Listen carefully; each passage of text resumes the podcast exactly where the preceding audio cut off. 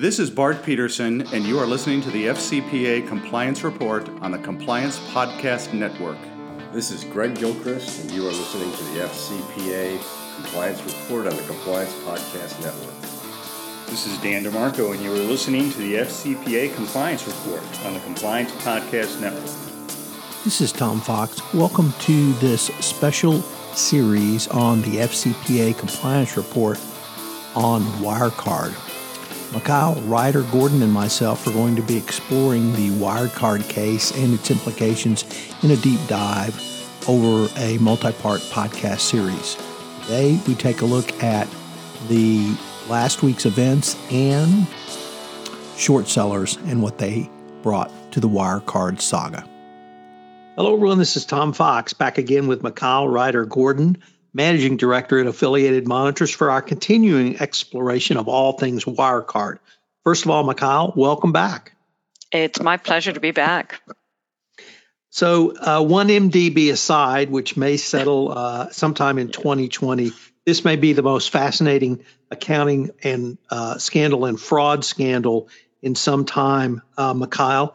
But could we give our listeners uh, sort of an update of where things ended, and we're recording this on Sunday, July 26th. So by the time this posts later in the week, there may be additional updates.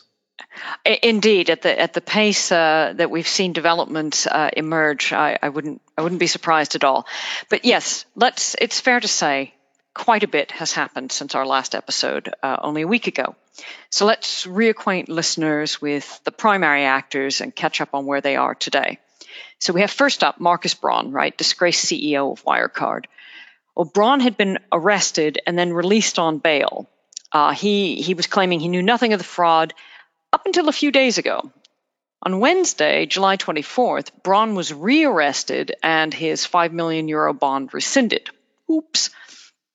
So this maybe have a lot, maybe has a lot to do with another former Wirecard exec, Oliver Bellenhaus, who we discussed on the last episode. Bellenhaus, as you may recall, ran the Dubai based Wirecard subsidiary, Card Systems Middle East. He returned to Germany and was arrested a couple of weeks ago. This week, Bellenhaus was first to the post. He voluntarily gave himself up and admitted, and this is the important part, admitted wrongdoing and his involvement in this multi billion euro fraud. Following Bellenhaus's confession, Braun gets rearrested, and two other former Wirecard execs, Burkhard Ley, who's the former CFO of Wirecard, and Stefan von Erffa, former head of accounting, are arrested alongside him. Now, the Munich State Prosecutor's Office has confirmed that it is on the strength of the testimony of this cooperating witness that has led to these arrests. Sounds like Bellenhaus. Braun, Ley, and von Erffa are now being investigated for commercial criminal fraud, breach of trust, false accounting, and market manipulation. Now, Ley's attorney says Ley is now cooperating as well. Meanwhile, Braun still denying any wrongdoing. Then we have Jan Marsalek, former COO of Wirecard. Now, recall last week at the end of our podcast, Marsalek was on the run from no less than three Western intelligence agencies, the Singaporean police, and German regulators, and probably half a dozen other uh, investigatory agencies. Marsalek surfaced the other day in, wait for this, Moscow.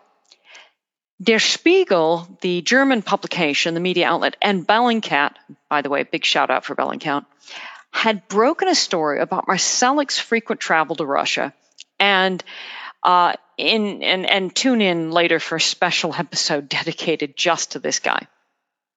However, their story had traced him to Belarus, and it wasn't confirmed until midweek when two FSB blessed Russian media outlets carried the story that Marsalek is parked in Moscow under the protection of the Russian GRU, that's the military intelligence arm. So we can't wait to dive further into that uh, side of Wirecard. In the meantime, back on the regulatory side, the Philippine Anti Money Laundering Council, AMLEC, announced they have expanded their investigation into Wirecard as it relates to just their country, having now identified 57 people and entities of interest. Mauritius Financial Services Commission issued a press release to say that their Bank of Mauritius and the Financial Services Commission of that country are jointly investigating Wirecard in connection to probable round tripping and breaches of its AML TF regulations. That's threat finance for those of you who aren't keeping up with all of our acronyms. An indictment filed by the U.S. Attorney's Office in New York Southern District back in March of this year has now been tied to Wirecard as well. So that indictment is against uh, Akhavan and his German business partner, Ruben uh, Weigand, for their conspiracy to deceive U.S. financial institutions into processing over 100 million in credit and debit card payments for the purchase and delivery of cannabis products. In other words, they were committing transaction laundering and later we'll dive into the seedier side of Wirecard's processing and the nexus to other money laundering cases. So all of that has happened. And along the way, the German government has discovered some awkward political connections to Wirecard that they are now trying to sort out. And we'll discuss that in a little bit, uh, as have the Austrians. German regulator BaFin is being sued by a group of investors the EU is investigating Germany for allowing Wirecard to go as long as it did unsupervised. So, seven days, just another dull week in the Wirecard news cycle. It's just incredible, and the, of course, speed at which social media amplifies all this makes this even more uh, dramatic.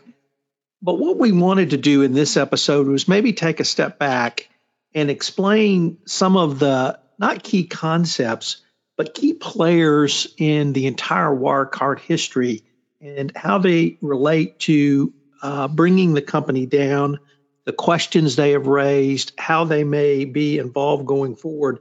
Because both uh, Mikhail and myself see this as not only an ongoing story, but a story that will impact many other disparate interests going forward. So, uh, Mikhail, I wondered if we might start with uh, a little bit of an explanation of not only short sellers, but what is a short seller? And more importantly, what was their role in the Wirecard imbroglio?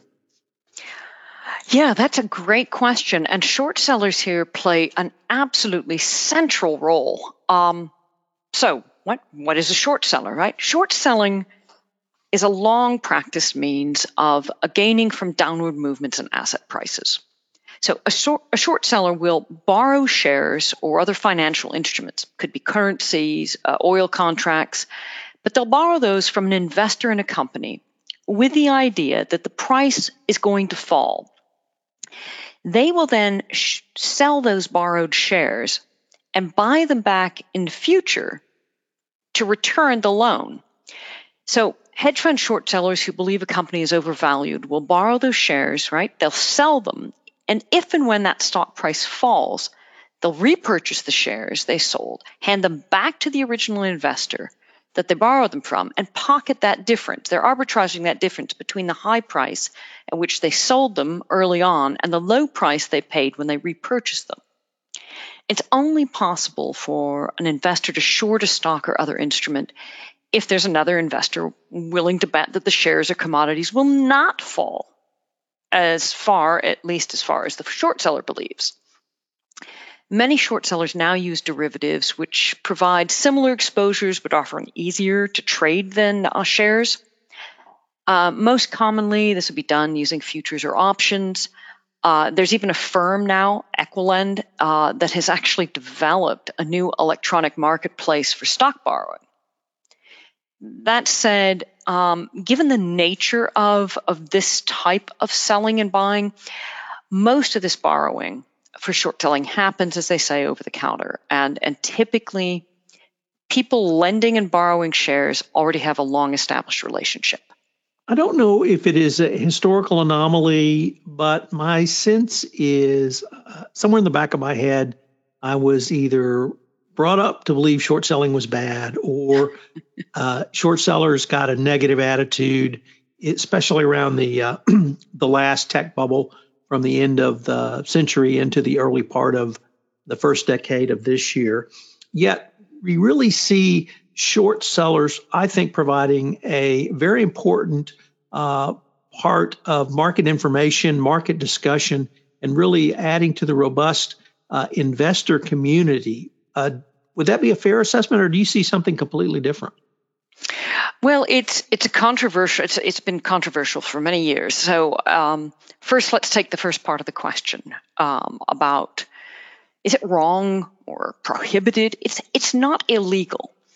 Um, however, interestingly, both Christianity and, and, Islam have traditionally disapproved of short selling. It goes that far back. Uh, the Church of England has actually spoken against it. Um, in 2008, uh, two of the Church of England's most senior clerics, uh, Dr. Rowan Williams, who was then Archbishop of Canterbury, and the Archbishop of York, uh, John Sentamu, launched very public and scathing attacks on short sellers. And, and, in fact, they were at an event for, of all things, the worshipful, worshipful company of international bankers. Uh, and and in a speech there at this at this dinner, they called them short sellers bank robbers and asset strippers. It was a very public um, excoriation. Some years ago, even um, Scotland's first minister, for instance, Alex Salmond, uh, called them uh, spivs and speculators. Uh, for the Church of England, was a little bit of an embarrassment when it later uh, became known that uh, Church of England had been earning fees from having lent out shares from holdings in its pension fund to short sellers, and they were doing quite well by it, as a matter of fact.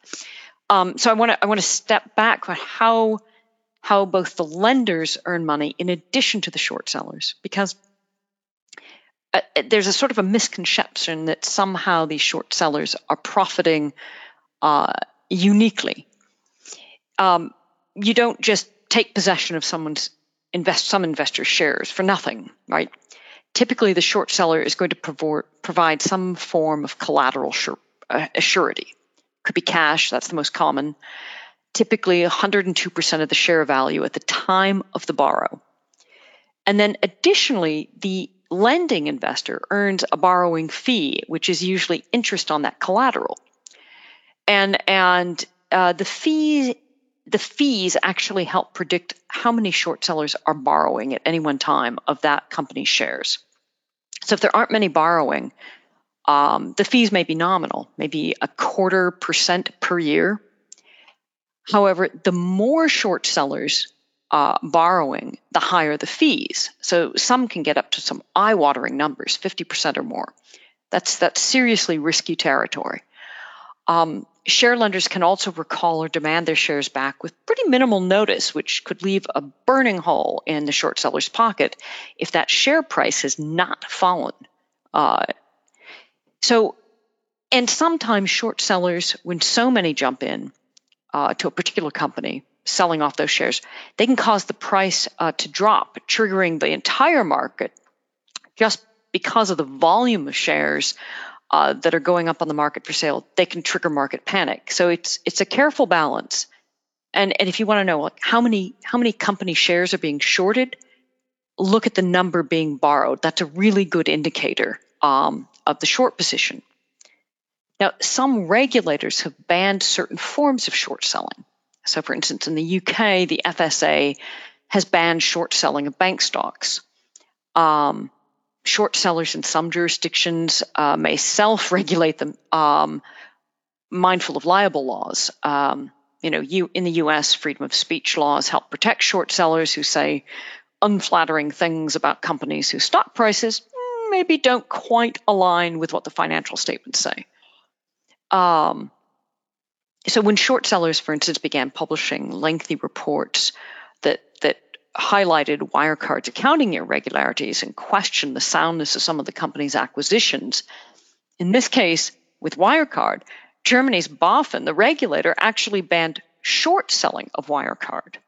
Short sellers have been around a long time, um, but a recent, a more recent form uh, might be uh, considered activist short selling. Activist short uh, short sellers really aim to identify serious problems with companies that are not widely known and then to try to inform the market about those problems. Now, obviously, they're not going to inform the market until they're they're in a comfortable position to do so. But the sellers emphasize that they are often drawing attention to uncomfortable truths about a company's financial position. Uh, Jim Chanos, who's uh, a very well known short seller, uh, he made his first real packet of money off the Enron scandal. He shorted Enron. He, he says he is a real time, this is his quote, real time financial detective who's incentivized to root out fraud. Essentially, when activist short sellers or hedge funds publicize information that highlight that company's claims don't stand up to facts or its financial position really isn't as so strong as to warrant that high share price, they're telling the market those shares really aren't as valuable as you think, and here's why. And, and activist short sellers will assert that they're actually helping the market and other investors by exposing the real value of a company's shares. And they don't just blurt this out, they perform meticulous analysis and research. And they're buying and selling the shares before the market's fully aware of the negative information. Because once that information does become widely known, in theory, the share price is going to effectively adjust and price those concerns into the value, and then the price is going to drop. Now, with Wirecard, as, as we've seen, that wasn't always such a straightforward process. Activist short selling, um, you know, it, it, it doesn't, for instance, it, it, lots of people right now are going, oh, great, I'm going to become a short seller. I know all sorts of bad things about companies and misdeeds. Um, it's not about identifying purely ethical violations like selling vape pens to children or having a supply chain that includes conflict minerals, polluting the ocean, and so on. It's fundamentally about identifying information that is material to the value of a company. Those that excel at identifying contradictions in what a company's management may say or checking facts on the ground against the company's claims uh, are they're the ones who are going to profit, but only when other investors lose money for failing to recognize those same inconsistencies and continuing to hold on or continuing to invest at that higher share price of that particular company. Short sellers are on the hunt for what's called legal fraud. Uh, that is, an intent to deceive the market. It could come from creative accounting, playing fast and loose with the value of acquisitions that make it appear the company is really growing when it isn't, using goodwill too expansively, or when a company that makes widgets, for instance, suddenly uh, refashions itself as fintech, uh, or begins to make claims of unique prowess via the adoption of cutting edge technology. Only the descriptions don't make a lot of sense, and when you when you start to get into the information behind that, it, it doesn't add up. Think back to our first episode where we discussed some of the bizarre uh, statements uh, Wirecard CEO Markus Braun made. Right? Same thing. Before Wirecard, uh, Enron was the poster child for having engaged in what's called sharp accounting practices. You know, um, I think that a friend of mine's father uh, used to be the head of the Bureau of Prisons here in the U.S. And he would describe um, what his white collar inmates had engaged in as sharp business practices. Short sellers need to be highly skeptical, not accept the numbers in firms' financial statements as hard facts, and essentially engage in research n- not unlike investigative journalism. Start with the money. The financial statements work out from there what the company says about itself. Can it be verified? A really fascinating study was conducted a few years back in 2014. A couple of economists, uh, Alexander Ljungqvist and um, uh, Wenlan Qian, who were with the US National Bureau of Economic Research, and they decided to ask how constraining are limits to arbitrage? And they were focused on short sellers. So, what they wanted to examine were recent financial inf- innovations that allowed limits to arbitrage to be sidestepped and overvaluation of exchange traded shares, um, thereby to be corrected even in settings characterized by extreme costs of information discovery and severe short sale constraints. So, this is all about how expensive it is to take these positions as short sellers and, and were there any, any corrections because of this and what were the limitations here? So, these two researchers read through five years of reports on every single corporation that was traded on US exchanges. Every single report issued by short sellers about any company that was traded on any US exchange. And what they found was on the day an act of a short seller, be it an individual or hedge funds research group, published negative information about a listed company, that company's share price fell on average about 8, 8%, 8.2% in, in their paper. The prices, though, didn't bounce back as one might expect, even when the allegations weren't well supported. Against the greater market, these targeted companies were down comparatively on average by 20%. But those short sellers who had evidence being right about problems at these companies before tended to be listened to by the market. And the share prices of the companies these short sellers issued negative reports on, their share prices stayed down. Why? If these short sellers and their research were trusted in the marketplace, the street, those institutional investors who had been so positive uh, about the company, uh, now began to revise their opinions predicated on what these trusted sellers had drawn their attention to. Regular investors begun, you know, began to divest, keeping the share price down. So these researchers identified a couple of key things, and I'm quoting here. One, credibility is key. Arbitragers who lack or lose a track record of producing reliable new evidence are ignored by investors and so do not move prices. Producing new evidence is also key. Arbitragers or short sellers who simply expressed the opinion that a stock is overvalued based purely on existing data, they were similarly ignored by investors. Now, this is where their study, which is fascinating in and of itself, but it gets really interesting and eye opening. When we discover that 25% of the corporations that Ljungqvist and Qian researched during that five year span, remember, this is a quarter of US exchange listed companies that short sellers had published negative findings questioning, questioning the share price and the value of that share price because the inf- of information they had uncovered. 25% of that population that Ljungqvist and Qian examined ended up being investigated by the DOJ or the SEC. So for activist short sellers, whilst they stand to make a good deal of money, it isn't always the only motivation for their activism. Many have stated very publicly that they do this to unearth corporate malfeasance.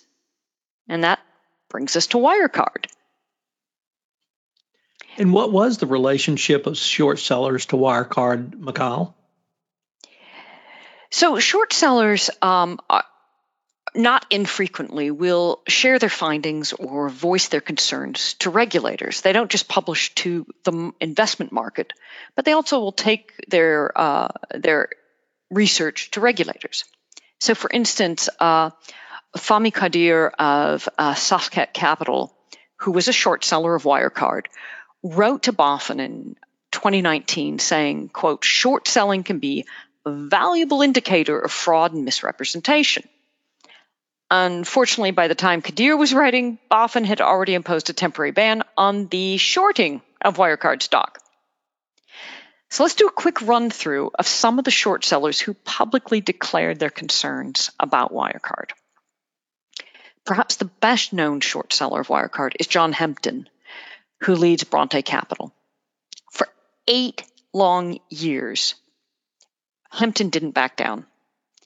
His um, Amalthea fund lost overall on Wirecard, despite Hempton being absolutely vindicated. Since 2012, Hempton had been questioning Wirecard, and his skepticism started when he figured out that one of Wirecard's alleged payment partner acquisitions in Indonesia didn't actually exist. It just didn't exist. And he drew attention to that. Nothing. Nothing happened. In 2013, right, on the heels of Hempton's report, Dan Yu, a short seller with Gotham City Research, became suspicious of the types of transaction Wirecard was handling that high risk stuff we mentioned, like online gambling and porn sites. Now, these aren't only legally problematic in many jurisdictions, they are also frequently tied to money laundering, as we saw in some of the early cases from 2009 2010, where Wirecard was the banker processor of choice for several laundering efforts. And we're going to deep dive into that next episode. Really juicy stuff, so stay tuned on that one. Nothing happens. In 2014, Ennismore Fund Management, another short seller, had examined Wirecard's Asia operations via what paperwork around it existed at the time. And they looked at Wirecard's balance sheet and assets and found that the various companies Wirecard was acquiring in that region weren't really worth much. Ennismore published a report coming to the conclusion this just doesn't add up. Again, nothing. That same year, so 2014, Mark Hiley, whose research firm is The Analyst, publishes the first of what would ultimately be, wait for this, 43 notes querying Wirecard's accounting and saying, look, something's not right here. But what happens? Instead of these hedge, hedge funds uh, profiting, they got burnt the stock, Wirecard stock, continued to surge upward despite questions multiple short sellers had raised at this juncture. So then what happens? 2015, and, and this guy becomes a major player in, in the subsequent development, Matthew Earl. He's the co founder at the time, his, his company was called Shadowfall Capital and Research. Under his own name, he publishes concerns about Wirecard and, and he explains why. And, and we'll return to Earl's story in just a moment. On the heels of Earl's first publication, questioning Wirecard, another hedge fund manager at Valiant Capital traced public filings around a deal Wirecard had announced involving an Indian company it was acquiring via what they claimed this is Wirecard, was a publicity shy private equity firm based in Mauritius. Conclusion from Valiant in its report fraud. So let's go back to Earl. Earl comes back in 2016 using his nom de plume, Zatarra Research. He and another short seller, Fraser Perring, published this highly damning report. It's 100 plus pages on Wirecard. And this is actually one of the things that, that uh, intrigues the Financial Times investigative reporters. Unfortunately for Earl and Perring, German regulators do respond, but not in the way that they anticipated. They thought German regulators are going to investigate Wirecard. Instead, what happens? They start to be investigated. And, and last month, Earl wrote an op ed piece in the Daily Telegraph where he said, if one, quote, wanted to write a manual on fraud, Wirecard would be cited in every chapter. And if one wrote a textbook on corporate espionage, Wirecard would feature on every page. So, what happened after so many short sellers warned of fraud by Wirecard? Right at this juncture, we've, we're we're in quite a number of years here of of wire of short sellers essentially blowing a whistle, right? Well, it's kind of useful to provide some context around the Zatarra report because that that really is the start of the House of Cards, Wirecard's House of Cards falling. Zatarra had written their report after German police had carried out a large scale raid of Wirecard in December of 2015. Now, that's not widely known. Why had they raided the offices? For suspected money laundering. The raid was in a response to an MLAT from US DOJ. So again, hold that money laundering thought to the, to the side and let's stay with the short sellers for a moment. That prompts Earl to write Earl and Perring to write this 100 plus page damning report with all sorts of supporting evidence. May of 2016, after they issue the Zatarra report, BaFin does send a report to Munich prosecutors, and it does have something to do with Wirecard. But in this case, BaFin wasn't accusing Wirecard of malfeasance. Instead, they outline a case against what it, they call, quote, a network of suspects involved in market manipulation. And they criticize Zatarra research for, quote, emphasizing incriminating information, but nothing that spoke in favor of Wirecard. So, although factually accurate, they said Zatarra's reports were misleading. They were so negative. It wasn't very nice. You know, they said unpleasant things about Wirecard. In fact, in that report, BaFin's, not Zatarra's, so this is BaFin's report to the Munich prosecutors. They actually point to the fact that Braun had bought shares in Wirecard, which in their minds demonstrated his faith in the company. They actually wrote to the prosecutor that he, Braun, is, quote, convinced of the positive development of his company, as if the mere act of endorsement by a CEO is sufficient evidence that the company's financial assertions are reliable. By mid 2016, BaFin had sent this 45 page report to prosecutors, and they urged them to launch a criminal inquiry into 37 investors. These are short sellers, including those in the UK and the US. The Munich prosecutor's office spends the next four years investigating the investors who bet against Wirecard shares, these short sellers. Now imagine if they'd put that much effort into investigating Wirecard. In fact, after the Zatarra report, Wirecard's lawyers go to BaFin and ask them to investigate as well. So now, now we, we have the lawyers from Wirecard going to BaFin saying, Wah, you need to stop these darn short sellers. And BaFin going to the Munich prosecutors saying, yeah, you should investigate these short sellers who have highlighted all of these deficiencies in Wirecard's finances.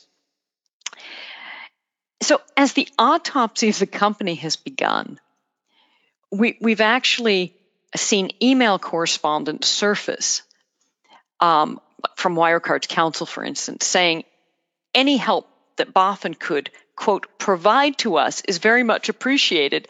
And BaFin confirming to Wirecard's counsel the same day that it's investigating these investors. Yeah, at one point, the German prosecutors then try to convince the UK's FCA to investigate the short sellers, particularly those based in London. The FCA reads through the Munich prosecutor's report and concludes that the Germans' evidence against the short sellers is really not sufficient. And again, autopsy, uh, the autopsy days Another memo has surfaced, this one an internal memo from February of 20, uh, 2017. And in it, an official at, at the state prosecutor's office in Munich documents their results from discussions with the FCA. And it recounts that they told the FCA that its support for the allegations was, quote, trading behavior of the suspects, that's the short sellers, as well as anonymous tips by email about their alleged connections with the Zatarra report. Well, the short sellers wrote the Zatarra report, so yes, they would be connected to it. Not surprisingly, the, FC, the FCA demurs, noting that said information would eh, not really be sufficient for a search warrant. Is that the end of it? No, far from it. These short sellers were subsequently treated just atrociously. One was convicted by the Munich prosecutors and jailed for saying precisely the things about Wirecard that have now been proven to be true. things got very ugly for short sellers um, of, of Wirecard. Social media trolls leapt to Wirecard's defense, and hedge funds that had shorted the company actually became the target of sophisticated hacking operations. And, uh, and eventually, the hacking um, is so bad it gets investigated by a Canadian academic research group, um, which, which we'll go back to in, in a moment. Some of the short sellers are actually physically targeted. They're followed around London and elsewhere by private detectives and hired goons that Wirecard had retained. Earl, remember, one of our co authors of the Zatarra report, had people surveilling his house for months, following him around London, taking his photos.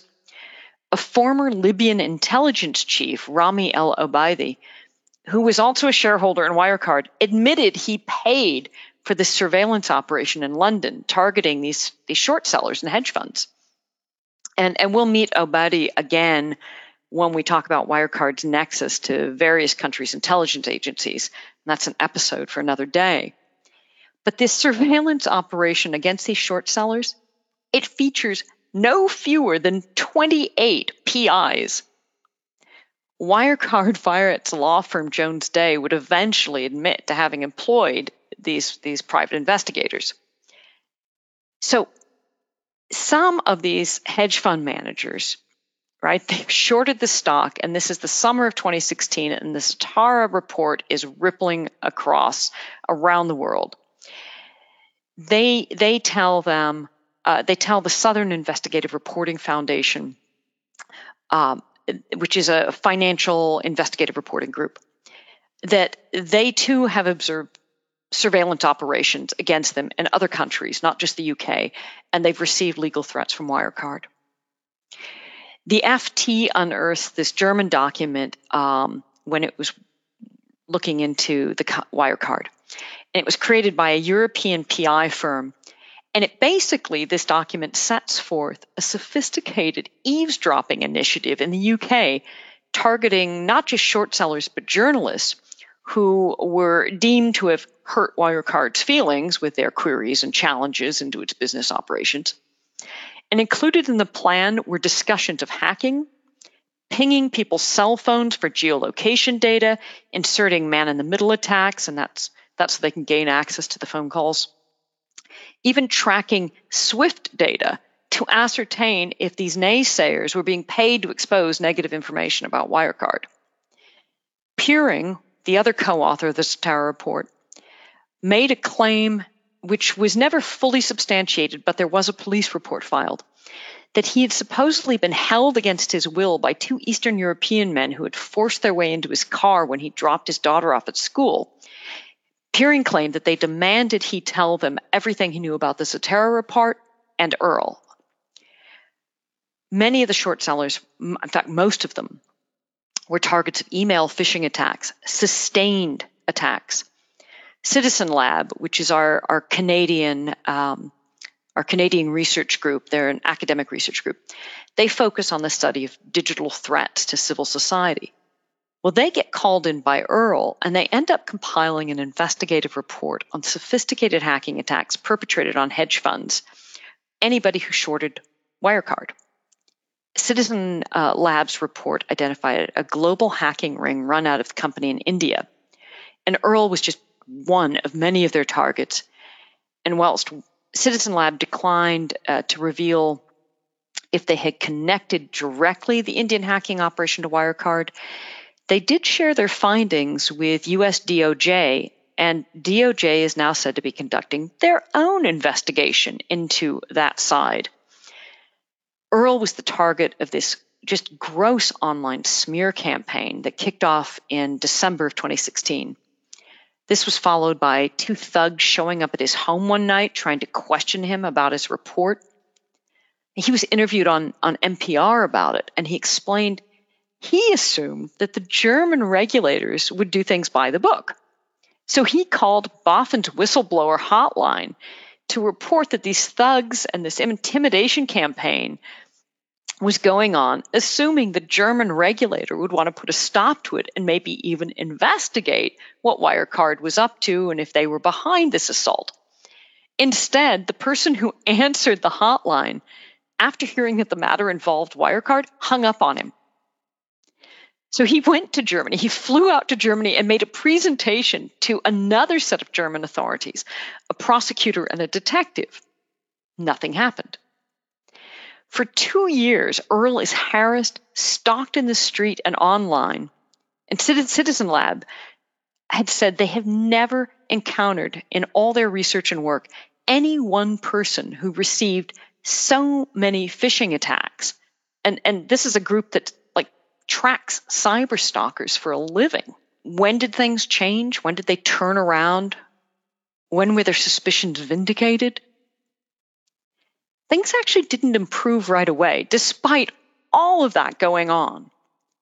Short seller research group MCA Mathematic had been publishing in-depth forensic uh, analysis of, of account of Wirecard's accounting since early 2019 that evidenced wire frauds, um, shady dealings, and questionable accounting practices in their operations in Brazil, Turkey, and other other locations. TCI management wrote to the chairman um, of Wirecard's supervisory board in April of this year and highlighted the KPMG damning forensic report. You know, and this report, of course, recounted a billion euros cash payments missing, inability to confirm beneficial owners of several Wirecard subsidiaries and payment partners, highlighted the complete absence of all due diligence by Wirecard. You know, things missing in such as no customer names, no, um, no contracts, no transaction data or bank statements uh, to substantiate much of Wirecard's business. Um, and in this letter, TCI, um, two of TCI's execs, Chris Hohn and Max Schroeder, called for the removal of CEO Markus Braun. Still nothing. It wasn't until everything fell apart this summer that opinions about what these short sellers have been saying finally changed. Uh, short seller Leo Perry, who runs uh, Ennismore Fund Management, was very recently interviewed by the FT, and he specifically noted that short sellers had consistently underestimated people's ability to look the other way. Wirecard's bankers, Wirecard's investors, and the regulators, they just didn't want to believe this. The president of BaFin, Felix Hufeld, finally and only this past week, he finally apologized for Germany's failure to prevent this massive fraud. And rather belatedly, you know, what's four years between friends, right? Acknowledged, and this is his quote, the role that, quote, journalists, analysts, and oh, yes, let it be short sellers who have been digging out inconsistency, inconsistencies persistently and rigorously.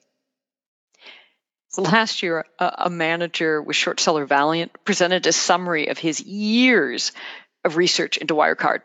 And he titled the presentation, Wirecard, where short sellers go to retire. So most, not all, Hampton did not fare as well because he held on for so long, but those who had held on doggedly to their Wirecard short positions or who showed up at the end when it couldn't hide its accounting tricks any longer, they netted billions of euros in profits. Uh, the Wall Street Journal claimed short sellers made some 2.6 billion from the Wirecard failure, maybe more, maybe a little less.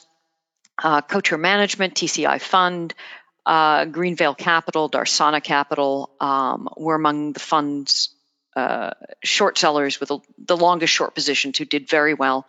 Jim Chanos cleared 100 million. Really, the lesson here is that it may be time for regulators and maybe a few institutional investors to start adopting some of the skepticism and investigatory skills of short sellers.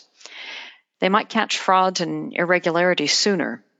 You know, Chanos has called this current era the golden age of corporate fraud. And considering we both lived through Enron and WorldCom, that's a more than amazing statement. It, it really is. Um, but when you think back to um, the research that was do, done for the uh, Bureau of Economic Research, where you know a quarter of the companies uh, that short sellers had highlighted in just that, that five year span, a quarter of those ended up being investigated by DOJ and SEC. I mean, I, I think that's that's very telling. And and that was back in 2014. That was a look back. So think about where we are now. Um, you know, a, a decade on. Mikhail, unfortunately, we are near the end of our time for this episode, but I look forward to visiting with you again next week to see what next week brings. And perhaps then we can take up the involvement of one of our favorite topics, Germany Inc. Absolutely. Hello, everyone. This is Tom Fox again. I'd like to thank you for listening to this special episode of the FCPA Compliance Report. As I said in the introduction, Mikhail, Reider-Gordon, and myself are going to be taking a deep dive on the Wirecard case over the next several weeks. I hope you will join us again. This special podcast series will focus on the events uh, on the ground and each week, and then we're going to take a deep dive.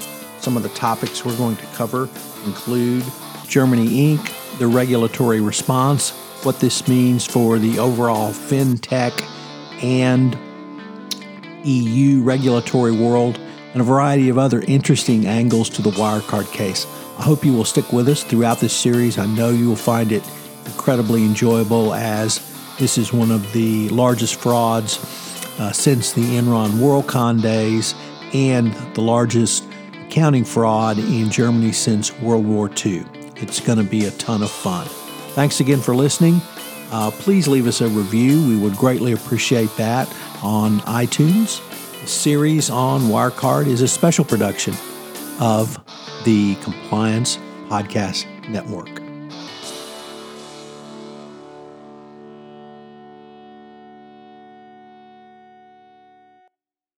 This podcast is a part of the C Suite Radio Network. For more top business podcasts, visit c-suiteradio.com.